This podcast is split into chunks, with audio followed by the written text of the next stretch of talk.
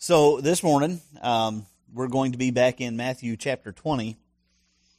Um, just to let you know, for uh, next week, which is Palm Sunday, and it's also our scheduled observance of the Lord's Supper, which is perfect timing. I wish I could say I did it on purpose. Um, I did not. And then the following Sunday being Easter, we're going to go a little bit out of sequence the next couple of weeks. So don't read ahead because you don't know where we're going to be. Um, no, you can read ahead. That's okay. Keep keep reading. That's fine. Um, this morning, uh, even though we've got 17 through 34, that's 17 verses uh, set up for this morning. I'm only going to read just the first part, uh, verses 17 through 19 this morning, because this really hits at the heart of uh, the entire message. So if you would, stand with me for Matthew 20, verses 17 through 19. And as Jesus was going up to Jerusalem, he took the twelve disciples aside, and on the way he said to them, See, we are going up to Jerusalem, and the Son of Man will be delivered over to the chief priests and scribes, and they will condemn him to death and deliver him over to the Gentiles to be mocked and flogged and crucified and he will be raised on the third day. Let's pray. Father, such a short passage that has such an important meaning for us. Let us not overlook the things that we find familiar. Uh, Father, most of us here have probably read these chapters and, and heard these chapters preached a number of times. But Father, I pray this morning that we would have our eyes open to see the importance of this message. We'd have our ears open to hear your word and to understand how it needs to change our lives today. So Father, help us help us to be the people that you call us to be. In Jesus name. Amen. Please have a seat. So, and I've, I've mentioned this before, if your Bible is one of those that has the headings in between the, the different sections, there's probably three headings in your Bible between verse uh, 16, uh, after verse 16, and before verse 34. Just a guess. You probably have one that has to do with Jesus foretelling his death, which I just read. You probably have one to do with the request of James and John's mother. And then you probably have one that has something to do with the two blind men alongside the road. We're going to look at all three of those sections today the first being what I just read. This is the third time Jesus foretold his death. This is the third time Jesus told the disciples, Look, I'm going to go to Jerusalem and be killed. Now, if you go to the first one, which is in chapter 16, verse 21, it says, From that time, Jesus began to show his disciples that he must go to Jerusalem and suffer many things from the elders and chief priests and scribes and be killed, and on the third day be raised. And if you remember, that happens right after Jesus does the poll with the disciples who do Ben say that I am? Some say you're the prophet, some say you're John the Baptist, some say you're Elijah, and then he says, Who do you say that I am? And Peter makes that great confession of faith. And then immediately after verse 21 in chapter 16, when Jesus starts showing them that he must go to Jerusalem and be killed and on the third day be raised, the same guy who made that great confession of faith says what? Uh-uh. That'll never happen. We're not letting you go to Jerusalem to die. Where Jesus then corrects him and lets him know that that is man's will. That is Satan's will. That is a lie. That is not God's plan. The second time was in chapter 17, verses 22 and 23. As they were gathering in Galilee, Jesus said to them, The Son of Man is about to be delivered in the hands of men, and they will kill him, and he will be raised on the third day. Short, sweet, and to the point. In chapter 17, nobody argues with Jesus. Or at least Matthew doesn't record it. Now that might be because the way Jesus corrected Peter. The others caught on. Maybe Peter was a little sensitive. We don't know but it's not recorded that anybody argued with him. In fact, in chapter 17, uh, if I remember correctly, not long thereafter, um, the disciples were arguing about who was going to be the greatest in the kingdom of God. So they probably weren't paying very close attention in chapter 17. And here in chapter 20, he says, The Son of Man will be delivered over to the chief priests and the scribes, and they will condemn him to death and deliver him over to the Gentiles to be mocked and flogged and crucified, and he'll be raised on the third day. So he adds a little bit of detail here that he didn't give in the last two. Every commentary I took a look at emphasized the fact that he spoke about the Gentiles being the ones to mock him and to flog him and to crucify him. But, you know, as I look at those other two, the role of the elders and the chief priests and the scribes is kind of subdued in chapter 16. That he must suffer many things. What does that mean? Harassment? He's been getting harassed by the scribes and the Pharisees since the day he showed up. So it'd be very easy for the, the, the idea about this to, to be that the emphasis is on the Gentiles being the ones to kill him. However, it was the religious leaders, it was the scribes. The scribes. Let's look at the scribes for just a minute. Their job was Xerox. They were the copiers. Their job was to, to sit in a room with a person at the head of the room reading each letter of the Old Testament scrolls to a room full of people to copy letter by letter. These are the men who knew God's Word. And when I say they knew it, I mean they knew it by the letter.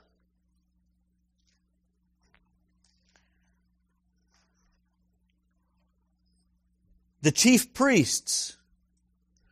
What was the role of the chief priests? Who were they?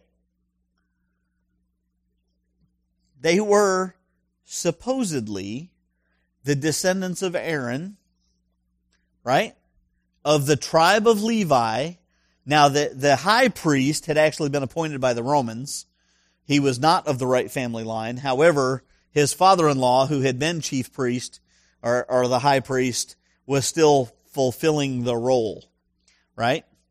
So the high priests were the people, they were of the, the family of Aaron. They were descendants of Aaron. If there's anybody who should know what God requires of his people, you would think that it would be the chief priests and the scribes. The priests were supposed to be man's representative before God. They were the ones who performed the sacrifice.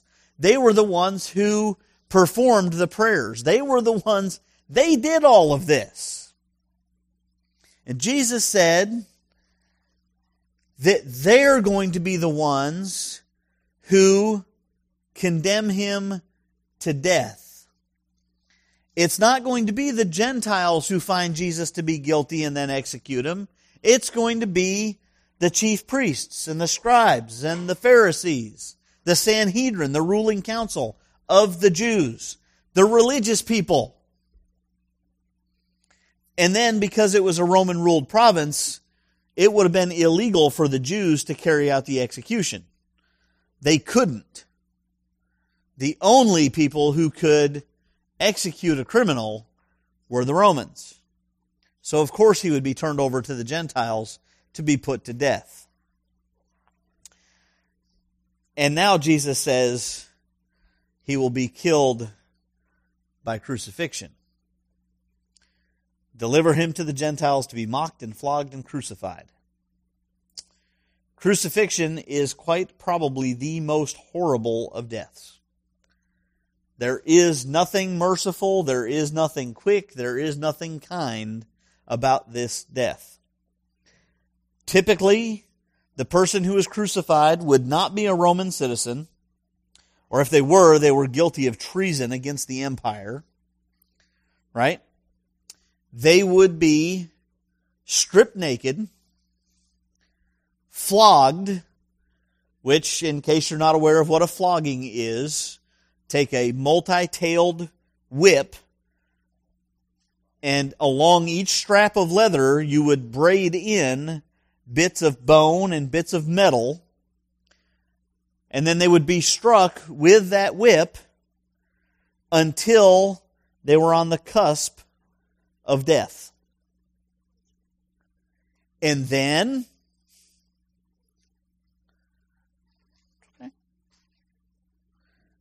after the flogging, then they would be tied to a cross piece. Now, this could be as small as a, a four by four, but it was most likely probably a little bit bigger, probably close to the size of a railroad tie. Right? They would have their arms tied to it, and they would be forced to parade, beaten, bloodied, and unclothed through the streets of Jerusalem, not a straight path, but a circuitous one that would travel throughout the city so everybody could see this offender who has been stripped of all human dignity and strength and everything else. Then they would take them outside the camp. They would nail the arms to the cross rather than tie them. They would raise them by a winch from that beam. They would pull them up that cross, right?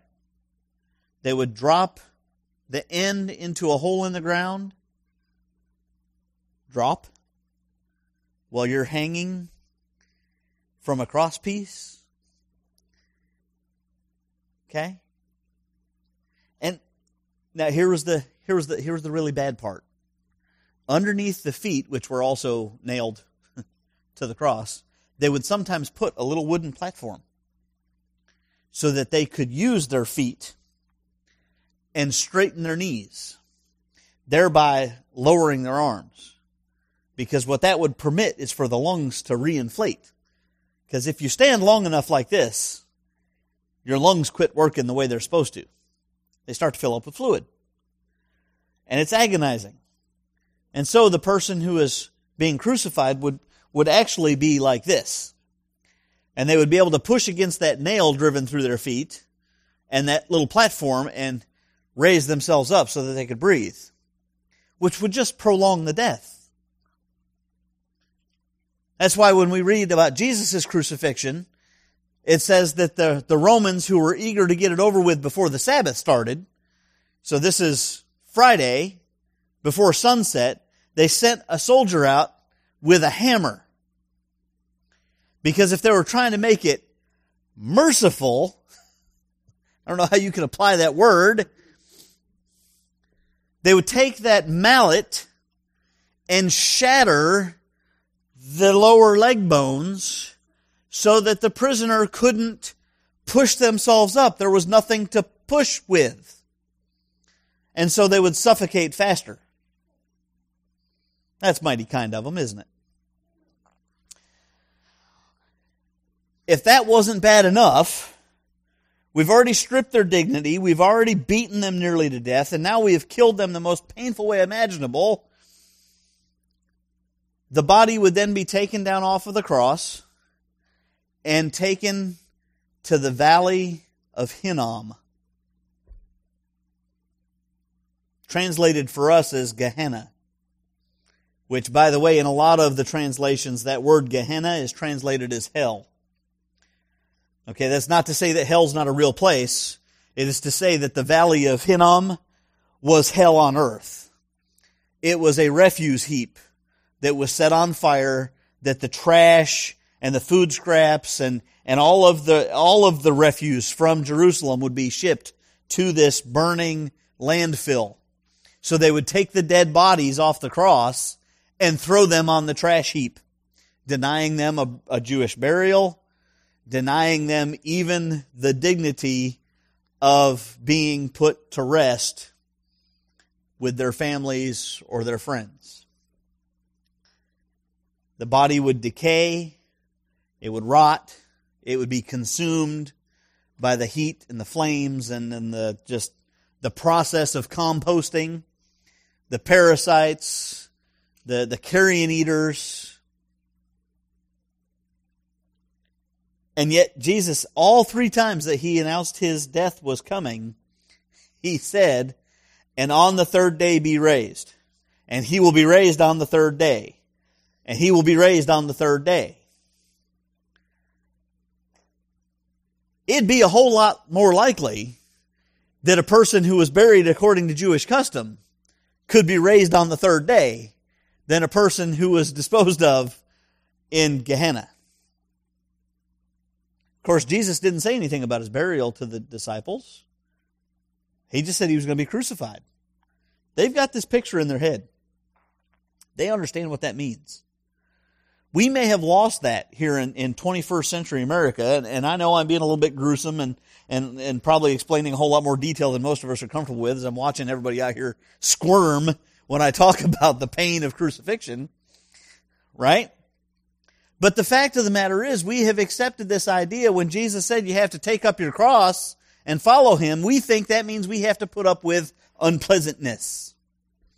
You know, my coworkers don't like it when I say Merry Christmas, but that's just my cross to bear. That's not a cross. Okay?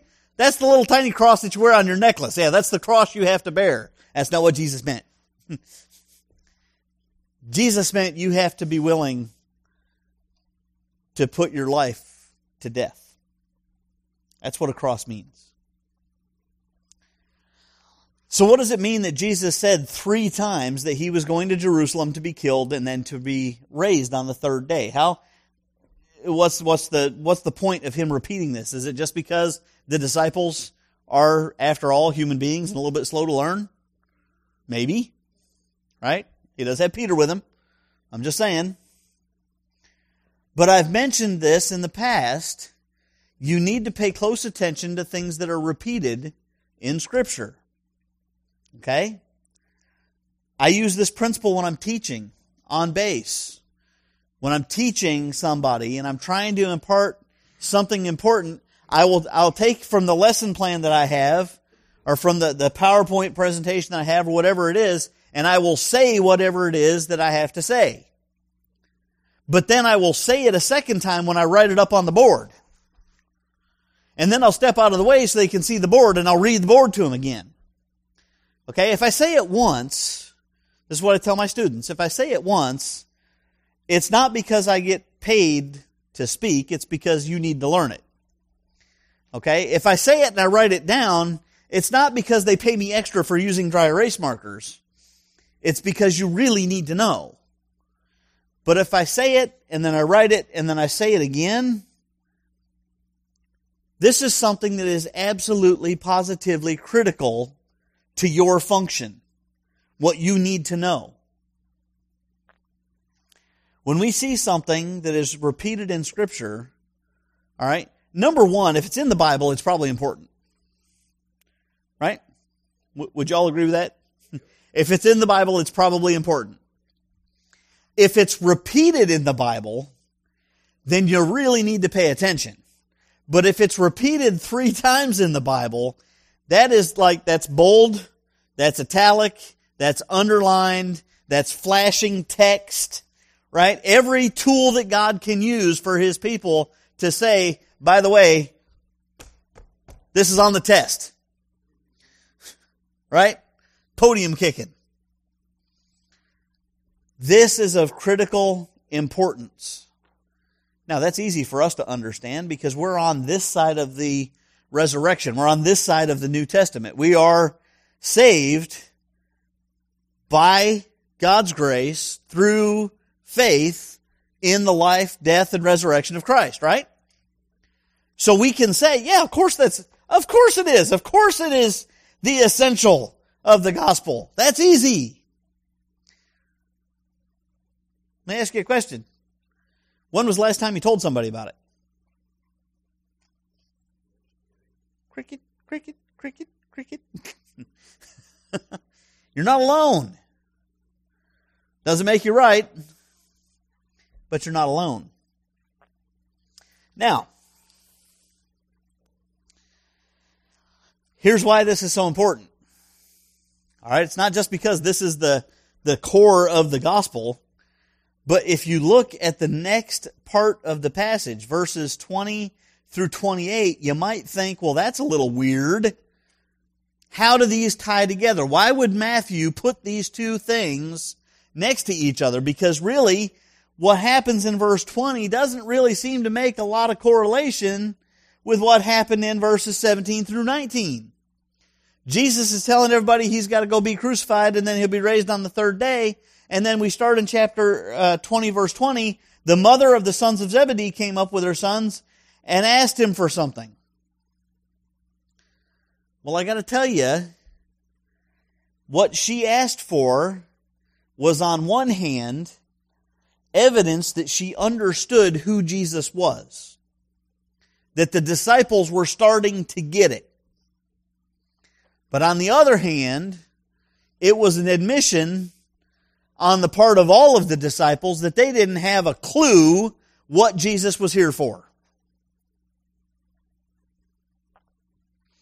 Let's look at what, what happens here, starting in verse 20. The mother of the sons of Zebedee came up with him, uh, came up to him with her sons. Kneeling before him, she asked him for something. And he said, What do you want? She said to him, Say that these two sons of mine are to sit at your right hand and one at your left in your kingdom. Jesus answered, You do not know what you're asking. Are you able to drink the cup that I am to drink? They said to him, We are able. He said to them, You will drink my cup, but to sit at my right hand and at my left hand is not mine to grant, but is for those whom it has been prepared by my Father. I'm going to stop there because then we'll deal with what happens next in just a minute. So she asks if Jesus will say that James and John get to sit at his right and left hand. What's significant about that? Those are positions of preeminence. Those are positions of notoriety. Those are positions of authority.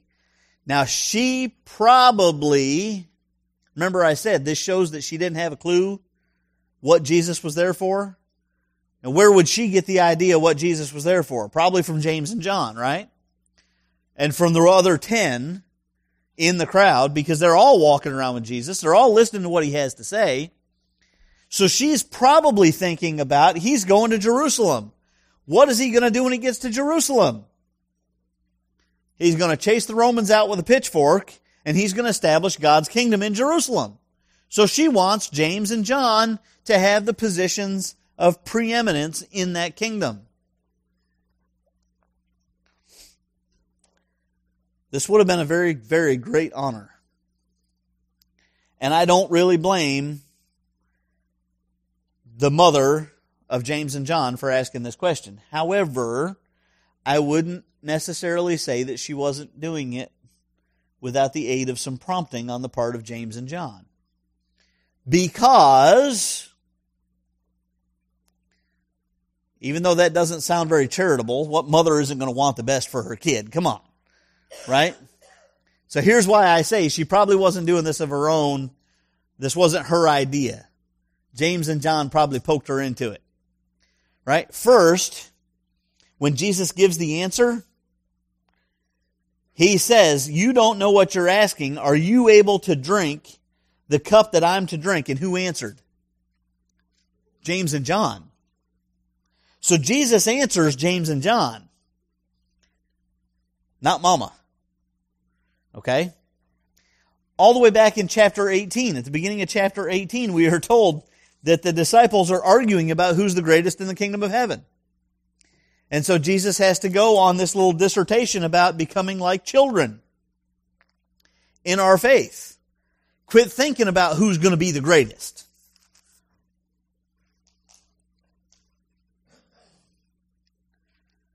I really don't think that their mother was probably with them for what happened in chapter 17 and chapter 18 and chapter 19 while they were in Galilee.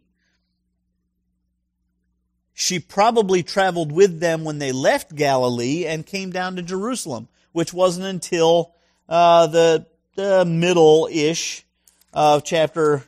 Um, I'm sorry, no, it was. It would have been around the beginning of chapter 19.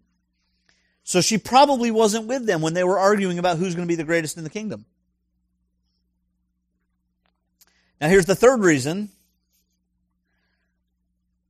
Remember where I stopped reading those verses? I said we deal with the reaction of the other guys, the other ten. If you take a look at verse 24, and when the ten heard it, they were indignant at the two brothers. Well, why would they be mad at James and John if it was their mother who was asking the question? Because they knew perfectly well that it wasn't their mother who came up with the question. They're using mama as a pawn. Because after all, Jesus isn't going to say no to mom. Right? Well, yeah, he is, actually. so Jesus answers them and he says, Are you able to drink the cup that I am to drink? If you look throughout the entirety of the Old Testament, the cup is a picture of God's wrath that is to be poured out. It's really hard for me to think that this group of 12 Jewish guys doesn't know that. I think they were aware of that, but they were probably not understanding. And when I say probably, I mean definitely not understanding what Jesus was talking about, about him drinking the cup.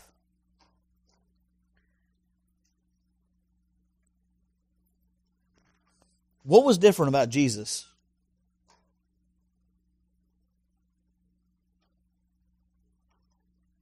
He was sinless. Now, let me ask you a question. Every one of us spends time with other people, right?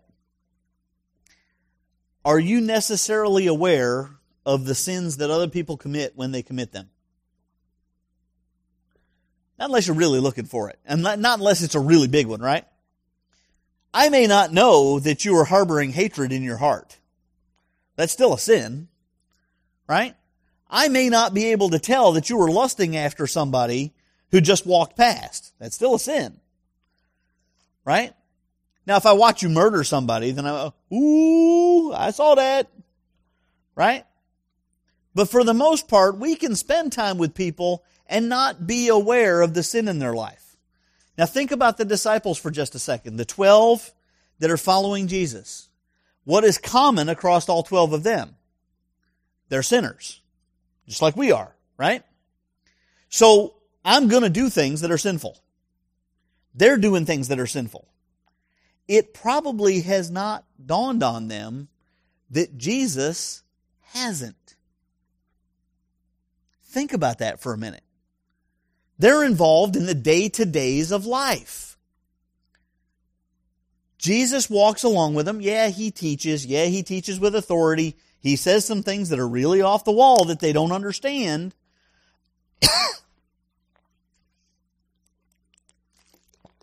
but they're probably not consciously aware that he is in fact sinless. He's a man. And universally, every man that I have ever met is a sinner. So when Jesus says he's going to drink the cup of God's wrath, that means that he's going to deal with God's wrath like every other human being does. See, we all drink the cup of God's wrath if we're not saved.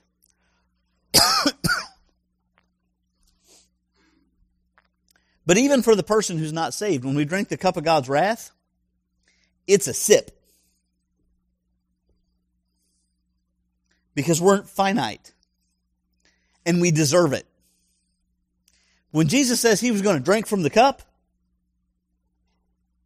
he drank it to the dregs. All of God's wrath. It was satisfied. That word satisfied means the cup is empty. There ain't none left. So when he said that to James and John, they were probably discounting what Jesus was going to do because they ain't been listening when he said, I'm going to go be crucified and die and then rise on the third day. Okay, Jesus, whatever. Hey, my mom's here. She's got a favor to ask of you.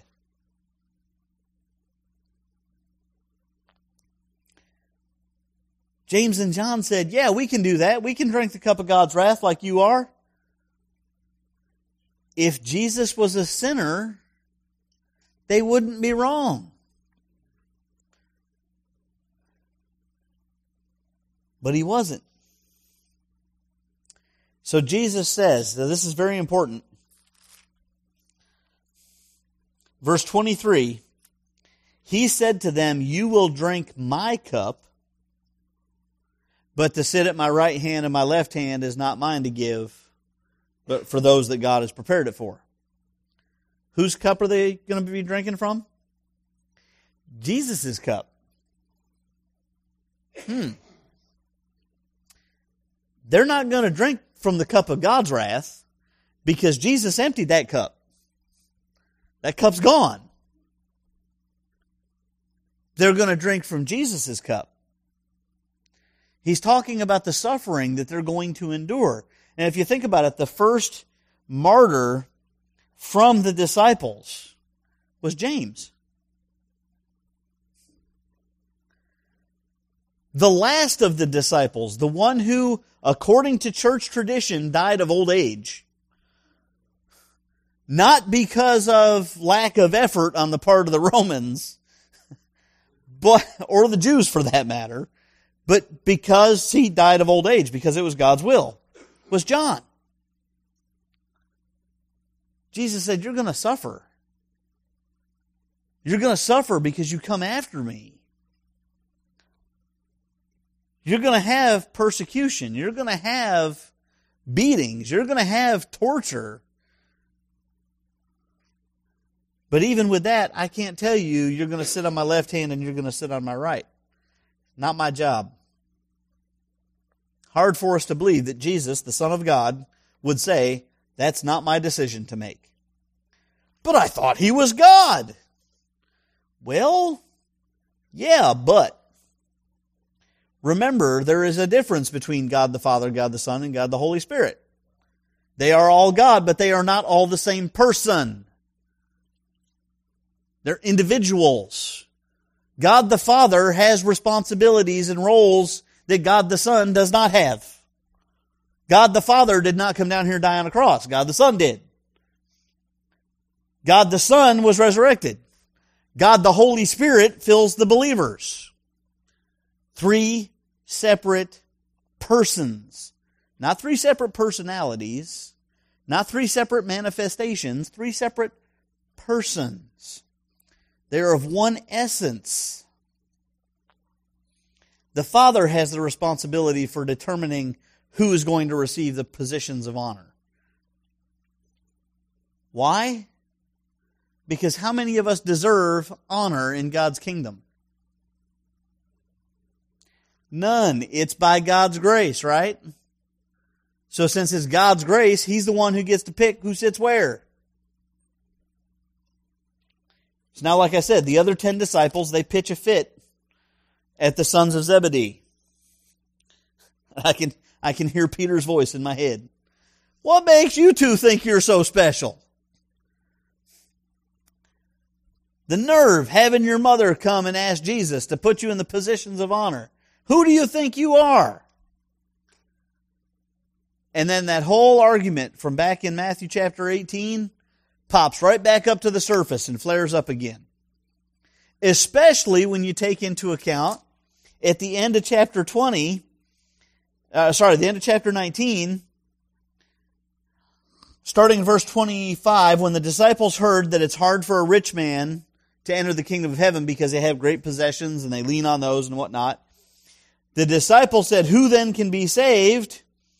Jesus says, With man this is impossible, but with God all things are possible. Then Peter says, We've left everything and followed you. What will we have? Again, I'm telling you, Jesus had to have had the biggest bruise right here on his forehead because every time I hear the disciples speak in the Gospels, my gut reaction is, Y'all are some of the hardest headed, not listening people I can imagine ever existing. And I'm so glad that I have mirrors in the house.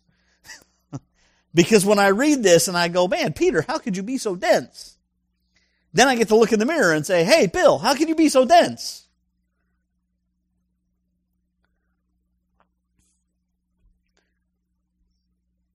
Again, I can hear Peter. This is, this is creative license. This is not in the words of scripture. This is Bill's interpretation of what's going on.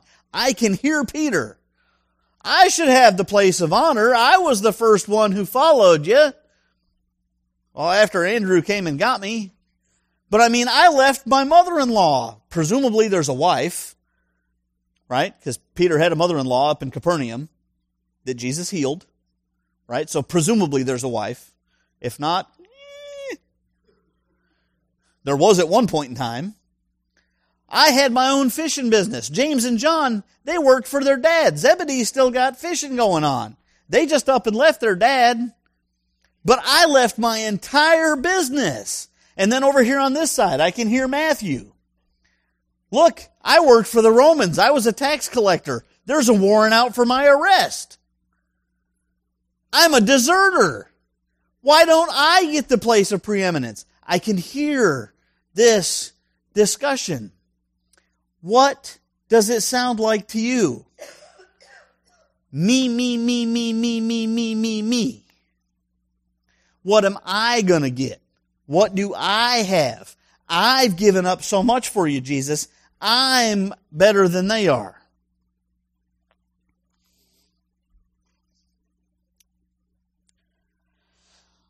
Remember that first passage, those couple of verses there, 17 through 19? Uh huh. They don't.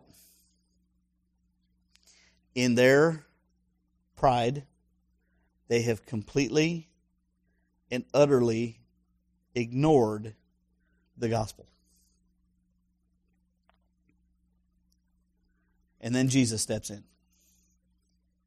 He says, Look, stop. Shut it. You know how the Gentiles have their rank structure, and the folks that are in positions of authority lord it over the people that they're in authority over. Right? You know how their great ones exercise authority over their citizens. Listen close. This is the most important thing that Jesus said to the church. That's not how God's kingdom works. If you want to be great in the kingdom of heaven, then you better be a servant. If you want to be the first, you need to learn how to take care of other people. Jesus illustrated this so many different times in the life of the disciples in those three years that they walked together. He showed them over and over and over again. We're going to look at it next week in John's Gospel at the, the, the institution of the Lord's Supper when they get into the upper room. Jesus, because they're just, they're human like us. And I love y'all, but we're all just as dumb. Right? Jesus walks into the room, and as they all sit down at the table, Jesus goes, he takes his robe off, he ties his tunic around his waist, he grabs a bowl of water, and he starts washing their feet. To let you know how weird that is, Peter stops him because it's Peter. Jesus, what are you doing? I ought to be washing your feet. Jesus says, No. No, that's not how it needs to be. You need to be cleansed. And then Peter, because he's a pendulum, right? Don't wash my feet. So, okay, wash all of me then. Don't stop with the feet. Dump it over my head. Because I'm all dirty. Well, at least he got that right. Jesus says, No. Would you shut up and pay attention for a minute? And then he makes himself to be the lowest of servants, even for Judas. Wrap your head around that. This is a mere matter of hours before Judas is about to go betray Jesus and Jesus washes his feet. When Jesus says we need to be a servant, that's what he's talking about. even for the people that we know are going to persecute us. We need to take care of other people. The church is not a place where you come to get something. It, it, there's nothing that irks me more than hearing somebody say that they left a church because I'm just not being fed. This ain't the Golden Corral. This isn't a buffet. What are you doing to feed the people that are here with you? Remember what the writer of Hebrews says, that verse that so many preachers like to just swing around like a baseball bat. Don't forsake the gathering. You must be in church every time the doors are open. We don't read the rest of it, do we?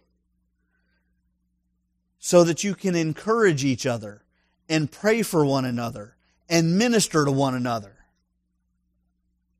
No, because, because the guys who stand up here, right? It's really easy to say, you gotta be here because I want that plate filled so that we can continue to pay my check because you're here to listen to me. If any of you guys are here to listen to me, please don't come back next week. There, there is a whole section, like right here, that can tell you that I'm not worth listening to.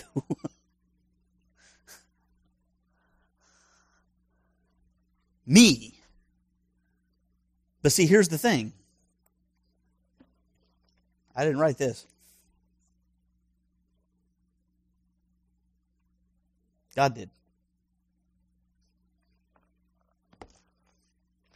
The church doesn't have room for ego. The church doesn't have room for preeminence. There is no place for anyone in the church to set themselves up above anybody else.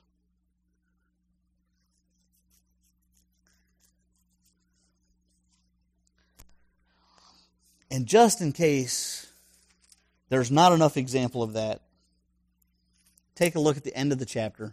I told y'all we were going to go long today. Starting in verse 29. As they went out of Jericho, Jesus has the opportunity to demonstrate this. They're leaving Jericho, they're walking down the road, and there's two blind men on the side of the road who call out, Son of David, have mercy on us.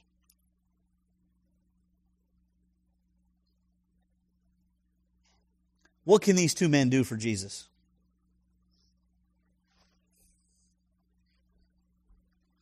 It's a really, really, really easy answer. It's nothing. They're blind. We don't know what their circumstances are. We don't know who they are. We don't know what their, their heritage is. We know nothing about them. They're blind.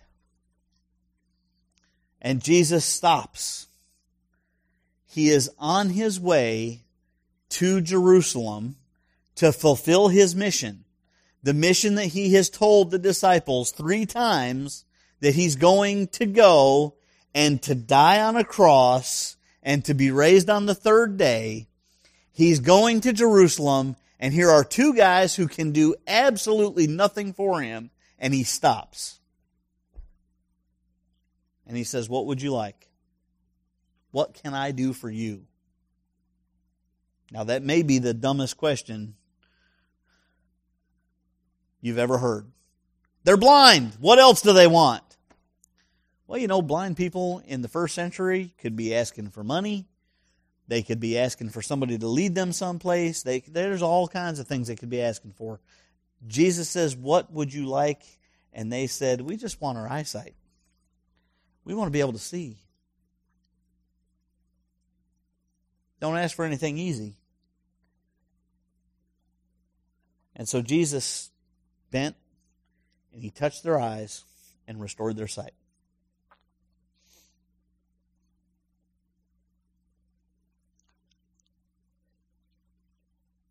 What an object, object lesson of servanthood. What a lesson for the disciples to pay attention to. When Jesus said, if you want to be great in the kingdom of God, then you need to learn how to serve other people. Quit thinking about me, me, me, me, me, me, me. Start thinking about other people. In fact, he said that the greatest commandment is to love God with all you've got, and the second greatest is like it to love your neighbor as you love yourself. Right? The conjunction that he used, and, that means it's both, not one or the other. And he used that word like, that compares.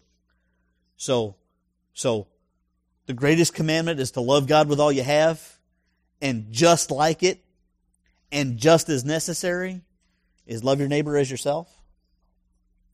Sacrifice for people. There is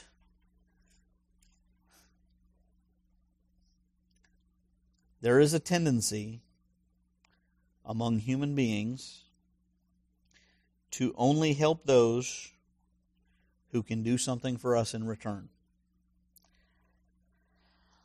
I would really, really, really, really, really, really, really like to say that that is specific only to those who are unsaved. It's not. That's our natural state of being. We even let it infiltrate our families. Right? Parents, I'm about to stomp on your toes. Right? How many of y'all celebrate your kids' birthdays? Raise your hand. Come on now. Celebrate celebrate kids' birthdays, right? We all do that. At some point in time or another, we all make a big deal out of kids' birthday. Right? Now, parents, aunts, cousins, uncles, let me ask you this question. How many times have you ever looked at a kid and said, Well, I'm not going to get you that if you're bad? Oh, that's right. Y'all better nod your heads. right? Is that grace? No. That is doing something for somebody else because they're going to do something for me. You're going to behave. You're going to keep me from having a headache. You're going to keep your room clean so I don't have to clean it for you. You're going to take care of your dishes so I don't have to take care of your dishes. Right? All right, how about this one for those of you that shook your heads because you don't, don't have any children to deal with maybe or whatever, right? How many of y'all go to a restaurant? You ever go to a restaurant? You got that waitress or waiter who comes over and takes your order and fills your drink and brings you your food, right? How many of y'all have ever thought or said, well, the service was terrible, so I'm not going to leave a tip? We do it all the time. I challenge you. Jesus is challenging you. Learn how to be a servant. Do for others regardless of what they can do for you. Children, you're not off the hook.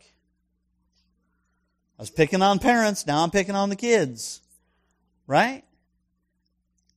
I'll clean my room if you get me this Xbox game. Uh-uh. You clean your room because it's the right thing to do. Because you want to honor your parents. Because you want to show love towards the people that you care about. See, this has great implications for our life. Most of all, most of all, listen close. I promise I will shut up in the next 10 minutes. For everybody that was here last week, you owe me 20, so don't start complaining. That was grace last week. This week it's justice. When you meet people and have the opportunity to share the gospel with them, Do it because they're made in God's image. Not because they can add a number to our church. Not because they can bring more offerings into the church. Not because they wear nice clothes. Not because they give you gifts. Not because you like them. Do it because that's what Jesus wants us to do.